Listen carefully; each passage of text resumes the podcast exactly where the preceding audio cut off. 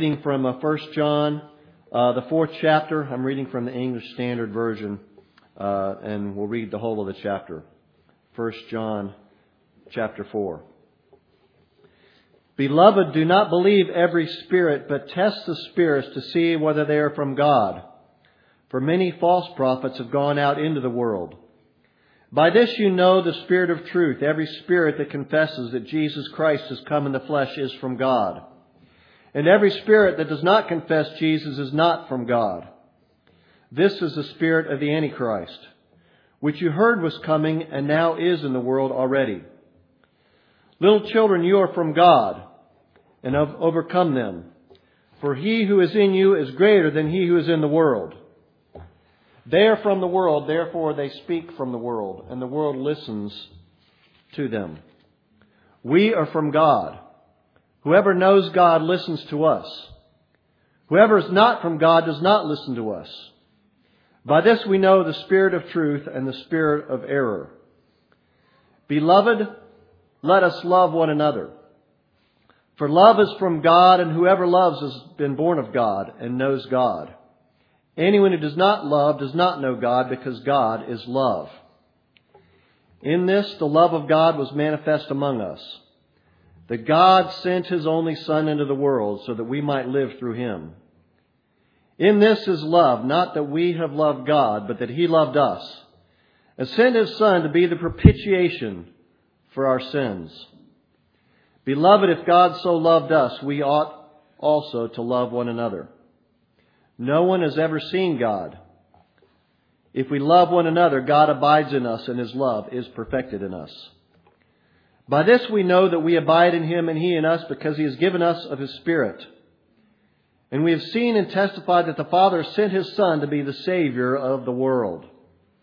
Whoever confesses that Jesus is the Son of God, God abides in him and he in God. So we have come to know and to believe that the love that God has for us, God is love. And whoever abides in love abides in God and God abides in him. By this is love perfected with us, so that we may have confidence for the day of judgment. Because as He is, so also are we in this world. There is no fear in love, but perfect love casts out fear. For fear has to do with punishment, and whoever fears is not perfected in love. We love because He first loved us.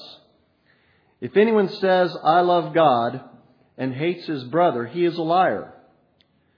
For he who does not love his brother whom he has seen cannot love God whom he has not seen. And this commandment we have from him whoever loves God must also love his brother. Amen. The reading of God's word. We're looking at 1 John chapter 4 and uh, have looked at it occasionally. I know it's been taught in our Sunday school class as well, uh, but I've been looking at it occasionally uh, with y'all as I filled in here. And First John is, uh, of course, the book by the Apostle John, who wrote the fourth gospel, the Gospel of John. John is known as uh, the beloved apostle or the disciple whom Jesus loved. And this book, First John, is a book that really focuses on love and has a good bit on love. It also has a good bit on tests, tests of who is in the faith, tests of who is and who is not uh, of God. So uh, a book about love and a book about testing. I'm going to reverse those this morning as we look at the first six verses and it really focuses on tests and, and true tests and, and uh, testing spirits and uh, who teach about the person of Christ. And the second section will take from verse 7 to the end of the chapter and really focus in more on love there and consider uh, love in uh, the evidence that we are loved, love in the propitiation we know of in Christ, a love that casts out a fear, and also his command that we love one another. So so really, two sections here, a little bit simple: uh, tests and love. So uh, I'm, I'm, saving you one point already. Uh, verse of three you normally get, so we'll just just go with two this morning. Um, First John chapter four verses one through six. He says uh, and begins here, beloved, showing his love toward us. If you kind of look through uh, John's letter, you, you see if you only read just like the first section of each paragraph, you're going to see we're, we're very loved uh, by him, and, and he calls us here uh, beloved, and uh, addresses us that way. Do not believe every spirit, he moves uh, right in after a love and, and, how we're beloved to speaking of tests and how uh, we're to test the spirits. And uh, he first says, Do not believe every spirit. He says it in the negative first. Do not believe every spirit. So it kind of starts off a little bit negative here. Uh, do not believe every spirit. It sounds a little bit different than uh, what we're taught by uh, the passage Paul teaches on love in 1 Corinthians 13 that we're to believe all things. And of course, Paul is speaking of a different thing there when he says believe all things. We're, we're to believe all things. In other words, we're to believe the best of others and to put others before ourselves. It's really more about love in the second point there. Uh, whereas here he's talking about testing and knowing what the truth is when he says, do not believe every spirit. So it starts off a little bit negative. Do not believe every spirit. But then flips it around. But positively, test the spirits to see whether they are from God. So negative side, do not believe every spirit positively, but test the spirits to see uh, if they are from God. So it's kind of flip sides of the same coin there. The negative side, do not believe every spirit. Positive side, but test all the spirits uh, in, the, in the positive sense to see whether they are from God. So we're, we're to listen, but we're to test. So listen, uh, but test. Uh, perhaps uh, like the Bereans who were praised because they uh, tested what they were taught to see if it lined up with the Word of God. They questioned even the uh, teachings of the apostles, and uh, and they were praised for that. Uh, the noble Bereans, and so we're to be on guard when we're listening, when we're hearing, to be on guard to what we hear, to listen. We're not to believe everything we hear. Everything you hear is is not to be believed. you are to test what you hear and, and what you hear spoken of. There are a lot of teachings out there, and a lot of them are false. A lot of them are false. We have to, uh, to test them and, and what we hear teach. There are a lot of people going door to door out there, and a lot of them are promoting the cults. So, so we have to test everything we hear. We have to test everything we see, uh, and not believe every one of them. Uh, notice how he says uh, in the next phrase, "For many false prophets have gone out into the world." It'd be nice if there were just a few of these. It'd be nice if, like, it's a small majority of those out there are, are those who have false teachings, or just a, you know a random one here or there. But he says, but many uh, false prophets have gone out. So, so it's not just that there's a, a, few out there. You have to figure out who those are, and we can tell you their names and, and tell you their groups. It's, it's there are many out there uh, who are teaching and, and who are false, uh, saying what is is not true. You may have heard someone said. Uh, that they, they went to church and, and, and heard this or were taught that, and it really turned them off to, to Christianity or organized religion. And, uh, and, and, and you know, they weren't hearing what the apostle said. At the very beginning, he said, There are many false prophets who will be out there teaching you wrong things.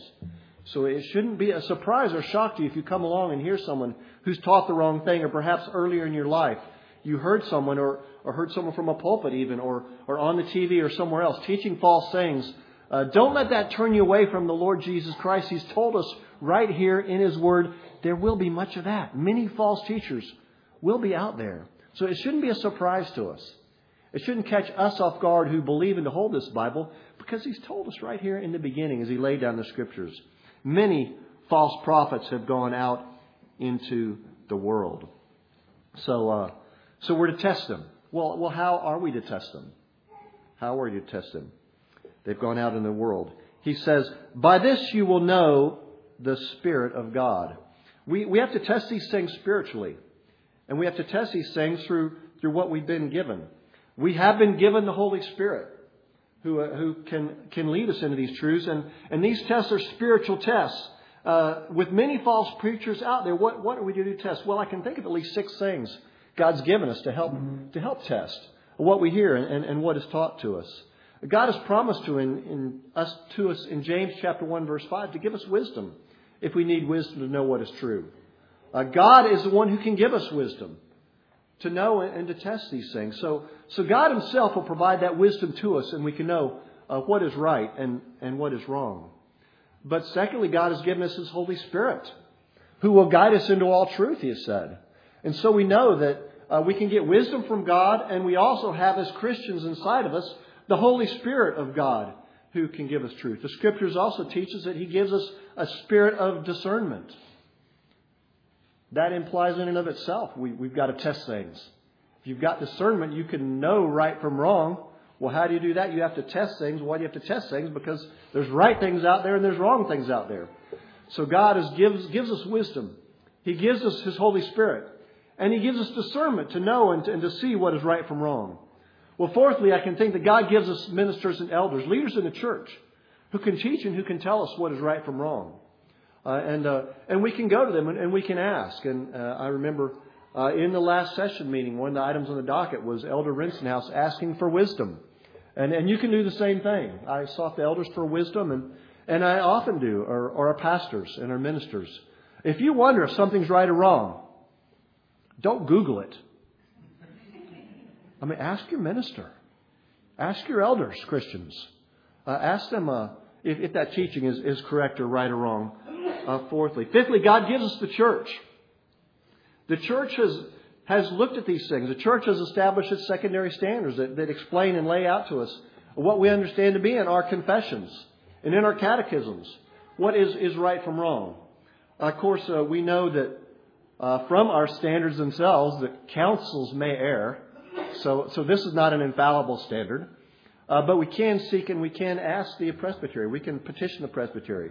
We can petition the General Assembly. The presbyteries can petition the General Assembly. It's got to go in order.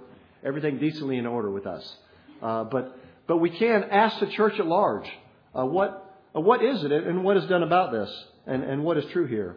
Uh, but sixthly, I think uh, we, we have to say, and I would be wrong if I didn't say, our only infallible rule of faith and practice is the Word of God. We go here. This is the final authority. Christian, you come here. If it doesn't line up with this, uh, it didn't pass the test. As we test the spirits, we seek and our secondary standards point to this and say the only infallible rule of practice, of faith and practice, is the Word of God. Pastor Boyd had to spend years studying before he came to see us and likes to quote his homiletics professor, which is uh, how to study the Bible. Uh, that context, context, context is the rule of the exegete, the one who's studying, the one who's teaching the Scripture. What does the Bible say? What does the Bible say in its context? When you lay Scripture next to Scripture, what does it clearly and plainly teach? And we use this to test the spirits. It doesn't line up with this, it's out. It's out. We, uh, we have to test everything with these. We have to test uh, every teacher with these. You need to test me with these, my Sunday school class. Uh, you listening this morning. We need to test Reverend Hurd tonight when he teaches. Is he teaching according to this? We need to even test Pastor Boyd when he teaches. Is he teaching according to this? We test the spirits. And we're noble like the Bereans.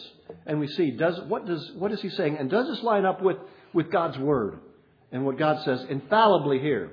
This we trust and know and can stand on. Everything else we test. We test.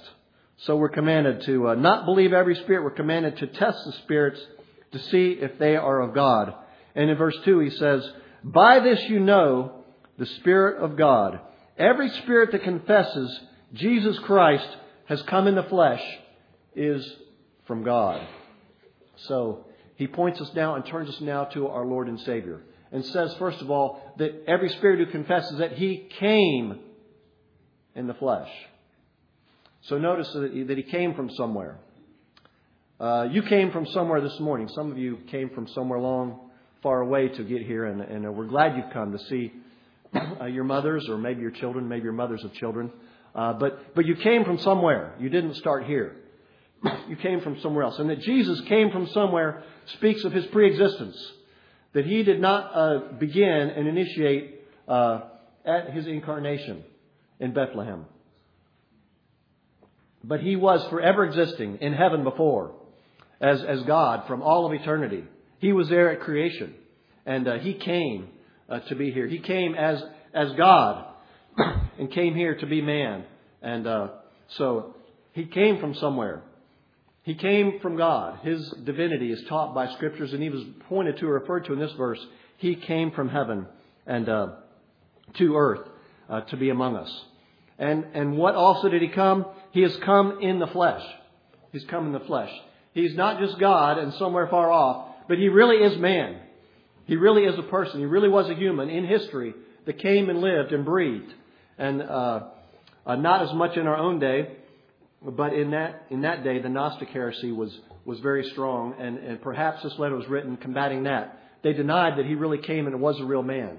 They thought that uh, that flesh and human things were evil innately, and that therefore he could not have come and been a person and taken on human form. But we do have those today uh, in this uh, liberal uh, thinking day, or a, a day where, where everything is denied, and if you can't touch it and you can't see it, you don't believe in it, and some some doubt, you know, that he really was here, that he really did the miracles that that history says and shows, and, and our Word of God says and teaches to us. But he did come in the flesh and was a real man, as this passage teaches, and became incarnate as a babe in the manger. I had a real mother, Mary, who birthed him and, and brought him uh, to us in an earthly sense, uh, and Father of the Holy Spirit, and came to be our propitiation, uh, which we'll move forward to in eight verses, uh, but won't take up quite yet. Verse 3 talks about uh, how to fail the test. Every spirit that does not confess Jesus is not from God. This is the spirit of the Antichrist, which you heard was coming and is now in the world already. So those who are failing the test are those who oppose these things, that Jesus is God, that Jesus is man, that we can believe and know what he is and who he is. These are antichrists, and uh, they were opposing the person and works of Christ. We know they were coming. The word tells us that. And we know they have come. And we see them that they're in the world already. Uh, they were never ever very far away, not in the beginning of the church.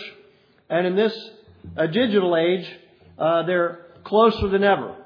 Closer than ever. On our TV, on our phones, uh, any, anywhere you can click and turn something on. Uh, they may be there. They may be there, closer than ever. If you're on a screen and can click on it, you better test it. You better test it. And if it sounds funny, you better run it through the six filters we talked about earlier. Or, or take the shortcut. Just ask Pastor Boyd. Just ask your elders. You know, if, if you're if you're if you're wondering, and it seems unusual, it seems unusual. Uh, I remember in my in my own days hearing unusual teachings at college, and going back and asking my pastor, and him saying, it, it really it actually went against the confession of the Apostles' Creed that we just read, and, and hearing those things taught against you know line by line almost, and hearing hey, don't we in every Sunday in worship say these things? You know, this sounds funny to me. And my pastor said, Jim, that should sound funny to you because it's wrong. Because it's wrong. And, and you'll hear these things. And, and especially as you head toward college, you'll probably hear these things uh, and, and may hear them challenged. And especially in your religion classes in college, uh, you may hear these things. Because the Bible's told you there are many false teachers out there. And you've got to test the spirits. And test the spirits to see if they're of God. Well, verse 4 continues Little children, you are from God and have overcome them. For he who is in you is greater than he who is in the world. Uh, it may sound, sound like a old a chorus you've heard, and uh, I will do you the favor and won't sing it to you. Uh, but greater is he that is in me, greater is he who is in me, greater is he that is in me than he who is in the world. And, and we know that, that, uh, that God gives us the strength and the power to pass these tests, to overcome them as we hear these things and, and they come our way. Uh, we can uh, we can face them with, with confidence and not fear, even though there are many of them, even though they're everywhere. Uh, God in us is greater than these. His truth is is more powerful. His word is is clear and more powerful, and uh, and and we can be thankful for that. You know, if catching and detecting these truths and and, and determining these tests were up to you and up to me in our strength, we, we would have no hope. But it's not. But it's not. We have God on our side, and we can face uh, confidence in these. We can take confidence, even, even uh, Scripture says, in our weaknesses. For when we are weak, He is strong, and He can give us the strength. Um, even it starts out in, in this verse uh, little children you are from God. And, and he's speaking to adults there, but he's calling them little children. Little children. Uh, we, we, can, we can rest and we can be strong uh, because we are, compared to God, little children. And, and he holds us and he protects us. And He keeps us. And greater is He who is in us than He who is in the world. So we, uh, we can trust in Him and look to Him to help us. Verse 5 They are from the world, therefore they speak from the world, and the world listens to them. So they're from the world. It's uh, not really uh, anything new coming from them. They're just teaching what the world says. The world says these things and they pass them on. And uh, they shouldn't disturb us because they're not from God. They're not from on high. They're not all powerful. They're not true and they're not lasting forever. They are, they are uh, from the world. And uh, they uh, need not shake us. Because, verse 6, we are from God.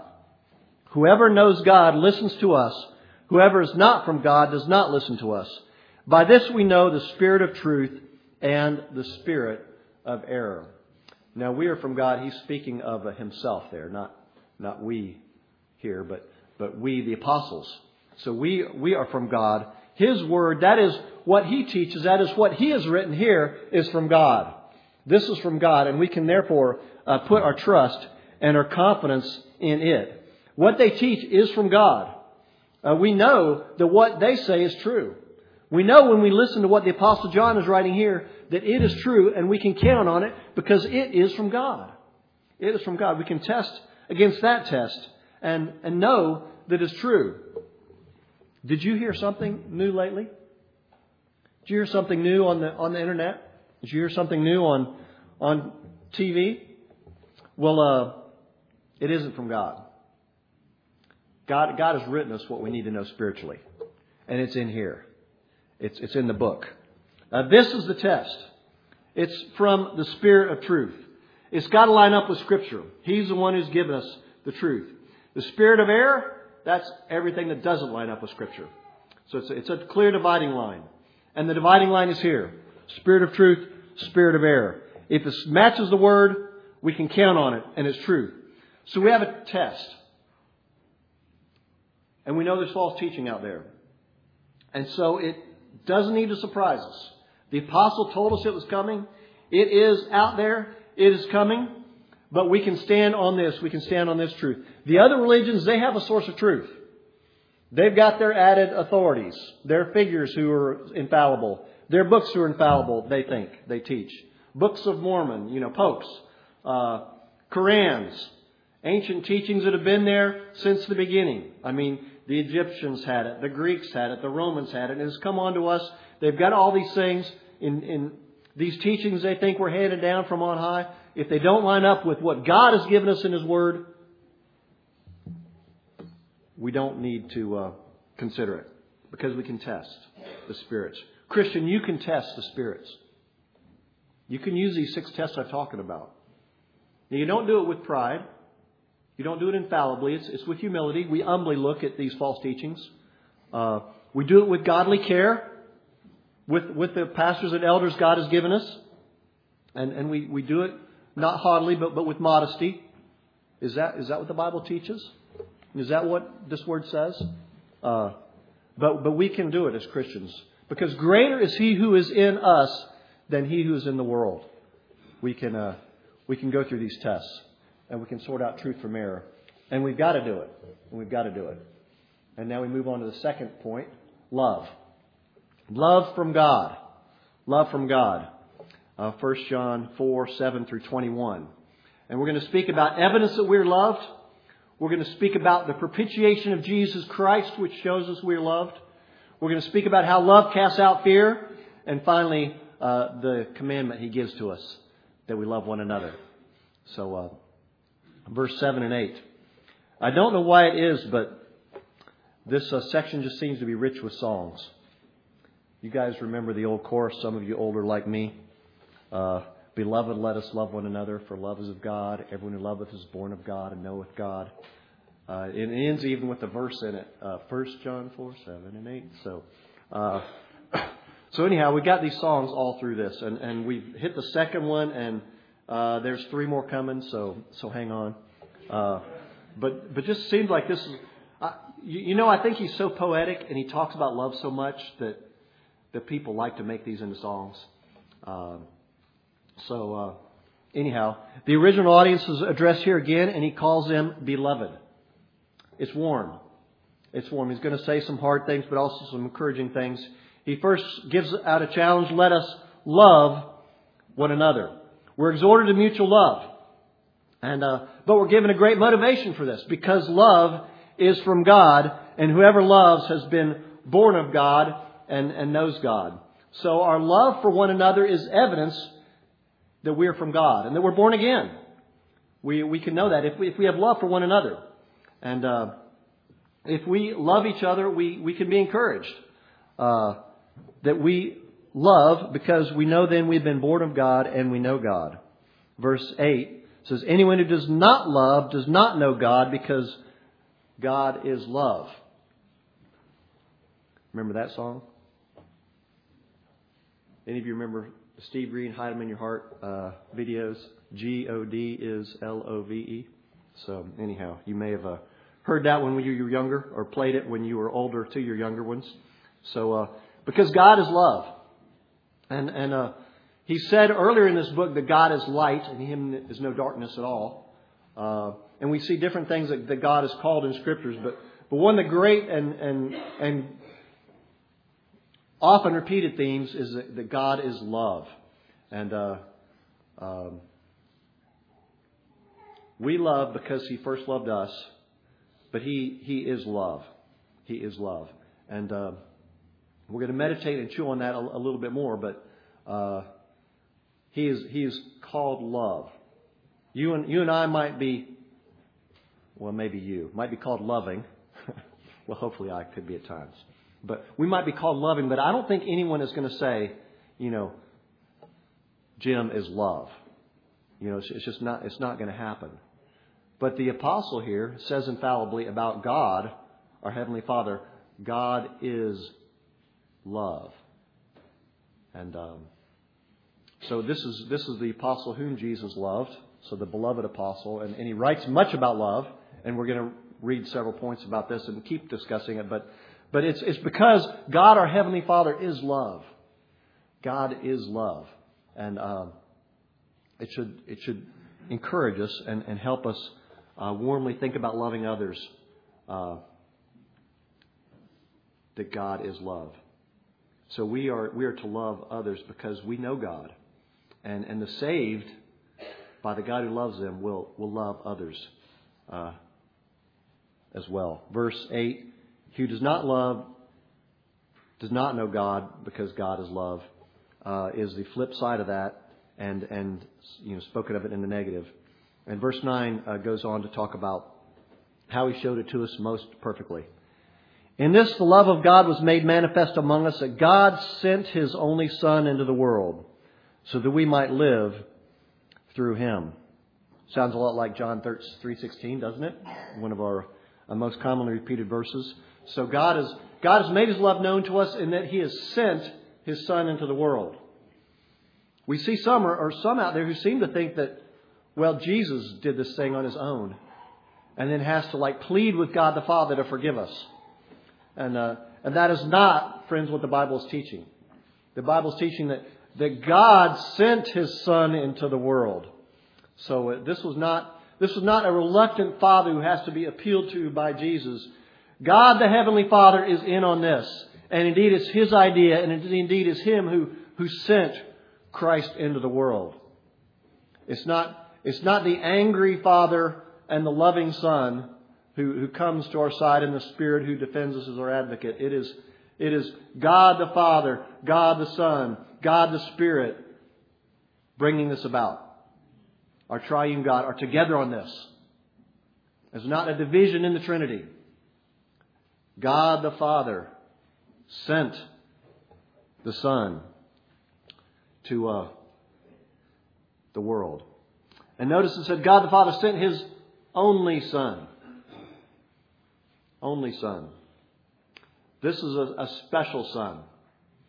This is a special son. Now, not that any of you children are special if you're from a larger family, or not special, which of, course you are. I remember uh, having one child, and uh, my wife being pregnant with Joanna, my second, and being a little bit afraid because I loved James so much, I, I didn't think I could love the others as much. But, but uh, you know, I, it seemed like I do, at least to me. So, so, so, so, but imagine I, I did only have one, or, or some of you who, who only have one, and that's it.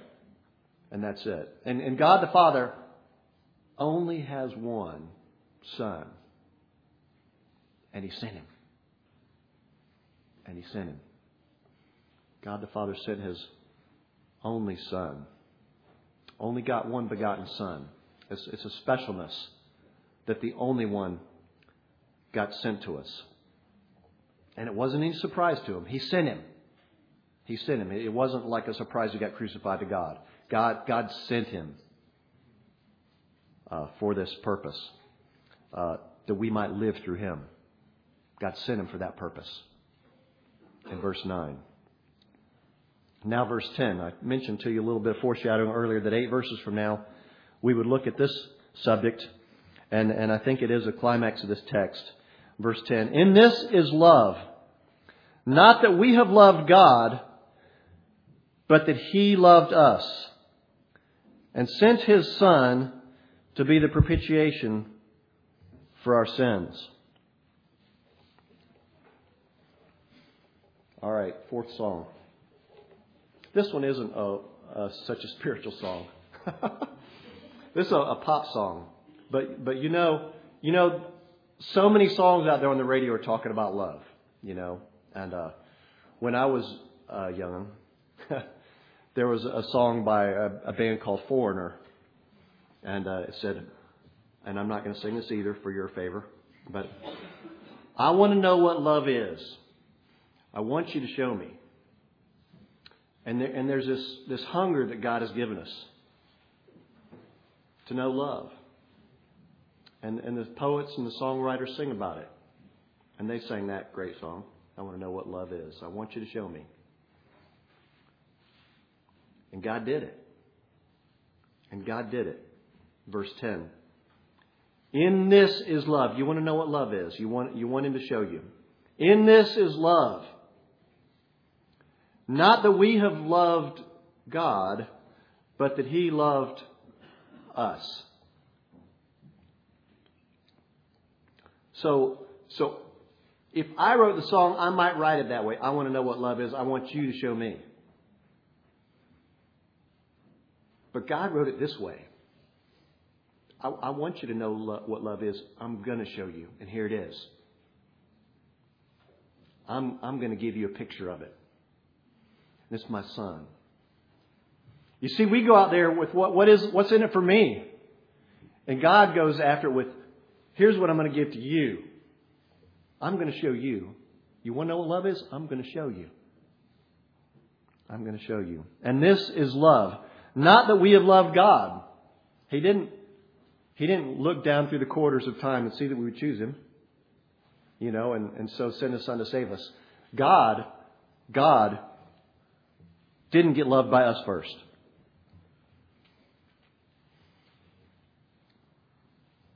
but sent his son. There's the sent again. The Father sent. Sent in 9, sent in 10. He sent him. He sent him. God the Father was in this.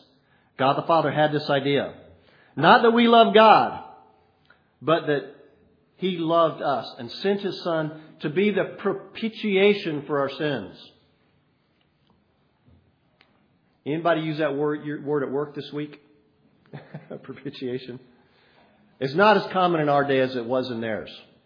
Uh, the idea of propitiation is, is, is a, something that is given sacrificially to appease wrath.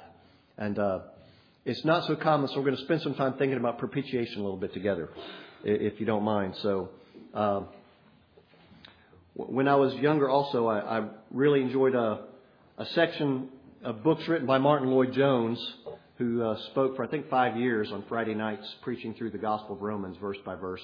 And uh, he quotes John Owen on propitiation in his section on Romans 3:25, which has that has that verse. But uh, John Owen said propitiation involves four things. Four things. Propitiation requires there to be an offended party. Propitiation requires that there be an offense. Propitiation requires that there be an offender. And propitiation requires a sacrifice. So, first, offended party. That's God.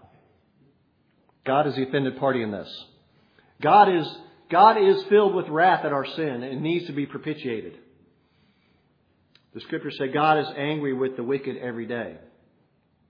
And uh, some, some don't think that God really is a God of wrath and a God of anger, but the scriptures teach otherwise. Uh, Martyn Lloyd-Jones points out in, in that sermon that the Old Testament has 20 different use, words used for the wrath of God, and they're used in the Old Testament 580 times.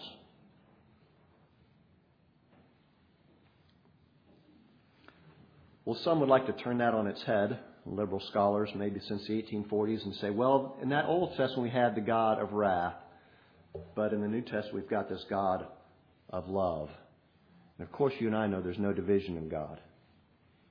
In the New Testament, the wrath of God is spoken of again and again, and some of the longest and most frequent speakings of it are by the Lord Jesus Christ as he speaks of his wrath. In the Gospels, Matthew's Gospel has a, three parables about it and, and speaks of, of the wrath and the judgment of God uh, uh again and again. John's Gospel, the Gospel of love, has a parable of rich man and Lazarus discussing the wrath of God and how horrible it is and and longing for even a drop of water to be placed on their tongue to, to avoid that, that punishment that, he, that he's facing in hell. And the Acts of the Apostles, we see the wrath of God spoken about and judgment spoken about as uh, the, uh, was preached about in the Acropolis by Paul. He speaks about the judgment of God that is coming. Of course, the judgment of God is where the wrath is going to be meted out on some and His love and mercy is going to be shown to others. Uh, Right after that, we have Romans. Romans has 10 sections on the wrath of God, including 325 speaking about propitiation I just spoke about to you. Uh, we see it here in 1 John. In Revelation, from the beginning of it to the end of it, we see the wrath and the judgment of God that will come about on all of us. So we have a God who is a God of wrath. And He's offended and He's angry. So we need a propitiation. We have an offense. Secondly, there's an offended party, that's God. We have an offense, that is our sin. Our sin has caused the offense. All have sinned and fall short of the glory of God. The offense is our sin. Do you know your sin?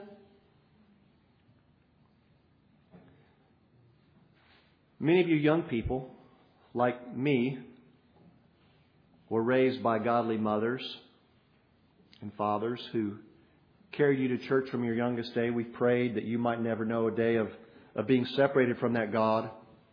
But you do need to know that we understand and know and need you have an offense against God and have sin. And when we baptize you, we say in the first question to your parents, do you acknowledge that although our children are conceived and born in sin, and therefore are subject to condemnation, they are holy in Christ by virtue of the covenant grace and as children of the covenant be baptized. So we are baptizing you. We are bringing you into the visible church. But even as we say that, our words in that act speak of your sin and your condemnation before God and that you need a Savior.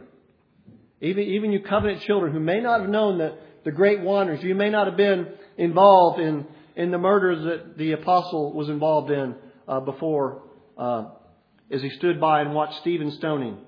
You may not have had some of those great departures that, that the world would look at as great, but in your heart is great wickedness and offense before God. And you have an offense in your life. Even, even you youngest among us. Do you know your sin? Do you know your sin? Do you know your hopelessness without Christ? Our righteousness, the Bible says, is as filthy rags is as filthy rags. Our best is like filthy rags. Whoever keeps the whole law and yet stumbles at just one point is guilty of breaking all of it. We're told in the New Testament. So we have an offended party and we have an offense. Well, thirdly, we have an offender. The offender is us. We are conceived in sin. We are born corrupt and depraved. We naturally hate God.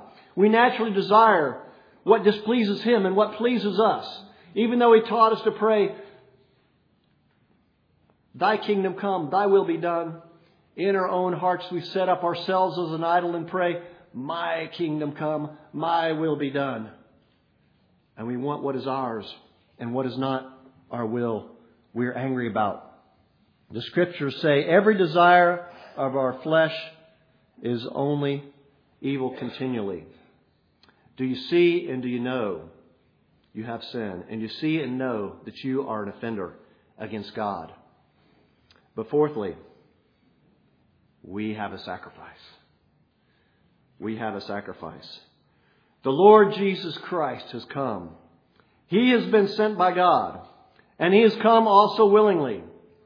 And this love of God has been shown to us, and that God has sent His Son to be the propitiation for our sins against a wrathful and angry God, against a God who sees our sins ever before Him, against a God who knows our rebellion, that we are His enemies. He's provided the sacrifice. And the sacrifice is His Son, the Lord Jesus Christ. And the wrath can be removed because He can remove it. And because He has offers Himself up willingly as a sacrifice for our sins upon the cross. And we who are His enemies and deserve His judgment and His wrath forever can repent and believe on Him and be moved into His kingdom as His children and His sons by faith knowing Him as our Lord and Savior, our sins can be forgiven. We have a propitiation. There's an offended party. There's an offense. There's an offender.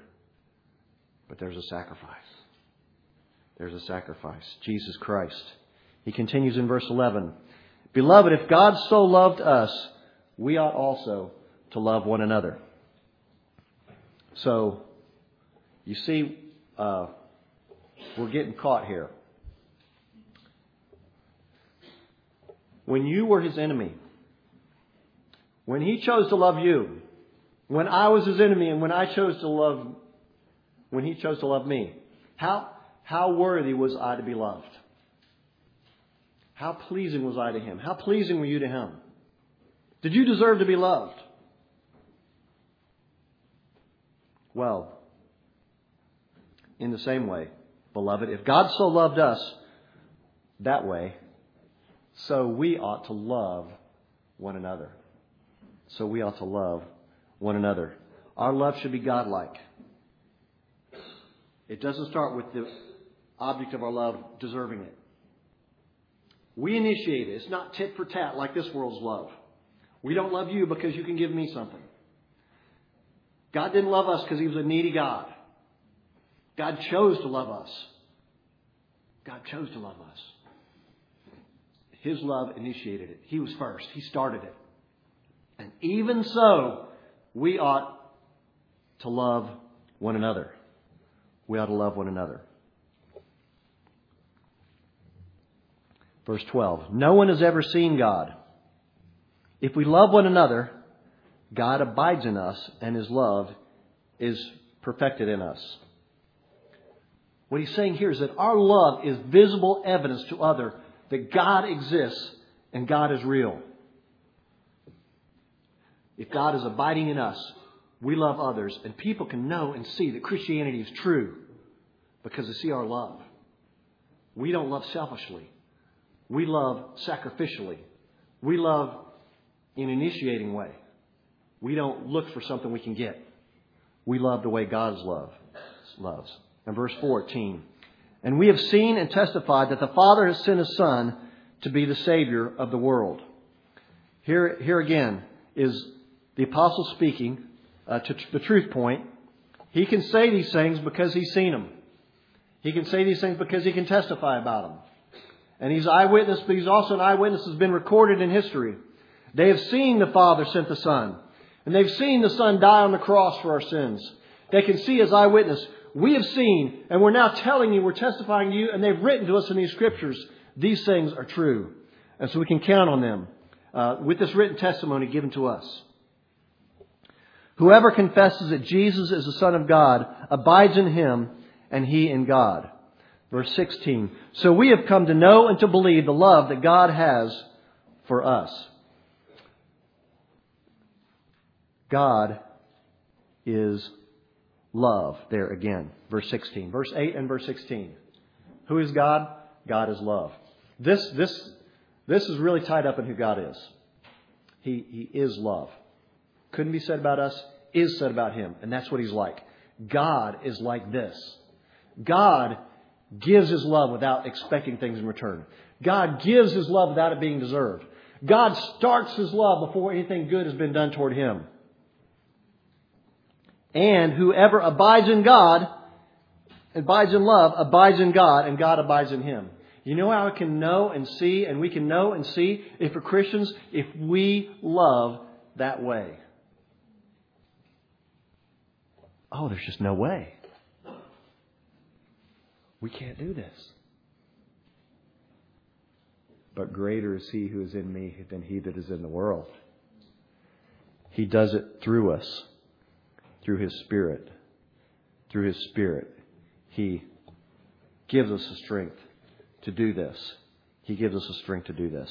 He is abiding in us. He is living in us. Who abides in you? The Holy Spirit of God. And the Holy Spirit of God can give you that love for others that comes even when they're unlovely, even when they don't show you love, even when they don't tell you love, even when you don't feel loved by them.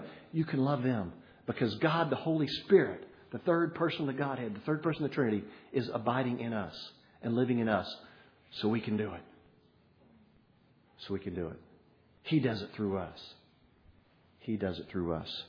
We can do it through Him. Now, fear. Verse 17 and 18. By this is love perfected with us, so that we may have confidence for the day of judgment. Because as He is, so also are we in this world. God's love can help us overcome our fear with confidence. we, can, we can sit from a position of strength because we're loved by God. We have the love of God in us. We have the love of His Holy Spirit working through us. So we don't have to fear Judgment Day. We don't have to fear where we'll be.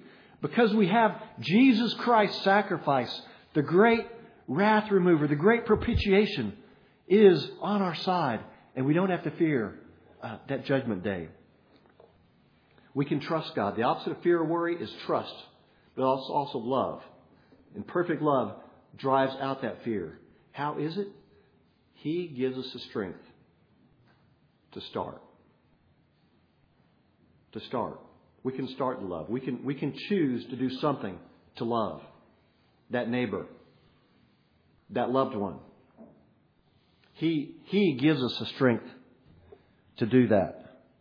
Verse 17 By this is love perfected with us, so that we may have confidence in the day of judgment, because as He is, so also are we in this world. Verse 18. There is no fear in love, but perfect love casts out fear. For fear has to do with punishment, and whoever fears has not been perfected in love. The answer to fear is to trust in God. The solution to fear that we can't love others is God's love He has given to us, and His Spirit living inside of us as we abide with Him can give us the strength to love others in a way that this world cannot know and does not have the power to do.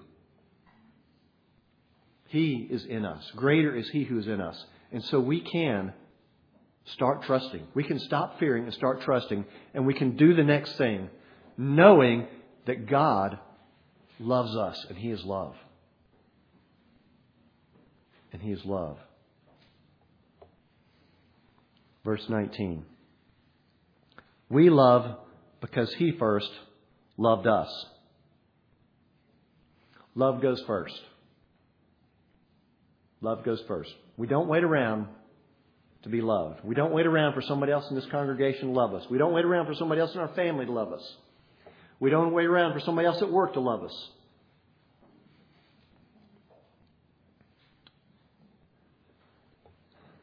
Verse 20. If anyone says, I love God and hates his brother, he is a liar. For he who does not love his brother whom he has seen cannot love God whom he has not seen. God loved us as enemies. Imagine, imagine the person right now you are most offended with. Some of, some of you aren't doing that yet.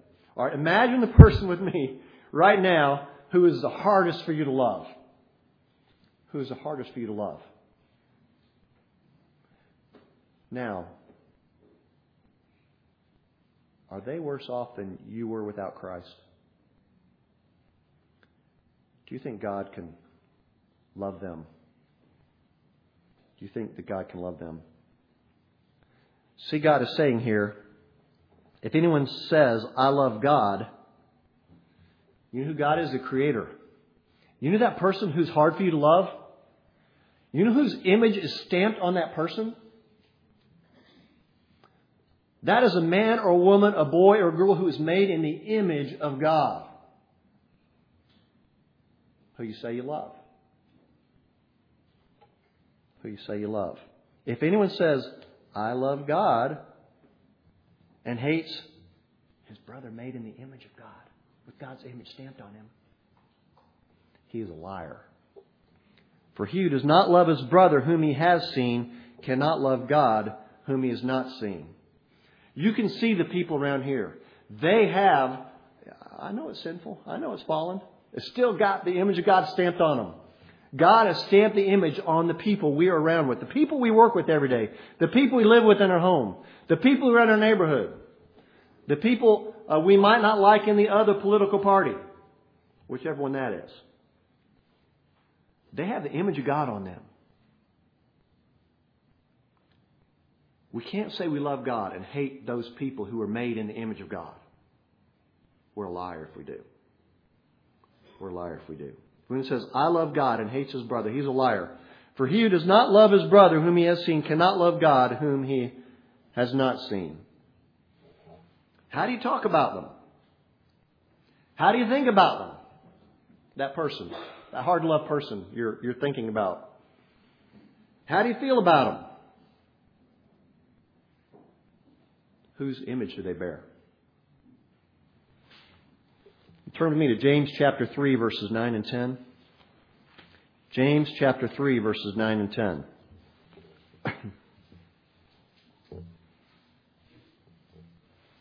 we'll bring this to a close.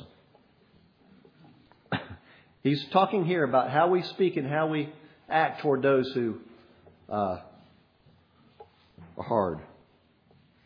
He's talking about our tongue and how we use our tongue. Verse 9, James 3 9. With it, we bless our Lord and Father, and with it, we curse people who are made in the likeness of God. From the same mouth come blessing and cursing. My brothers, these things ought not to be so.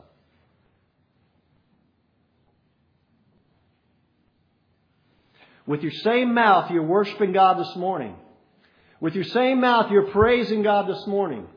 With your same mouth, you're giving glory to God this morning. That same mouth can't be used to curse other people if you love God. If you love God. He finishes with verse 21. And this commandment we have from him whoever loves God must also love his brother. Most of you are probably too old to remember this old camp song. and we pray that our unity may one day be restored. And they'll know we are Christians by our love, by our love. Yes, they'll know we are Christians by our love. Let's pray.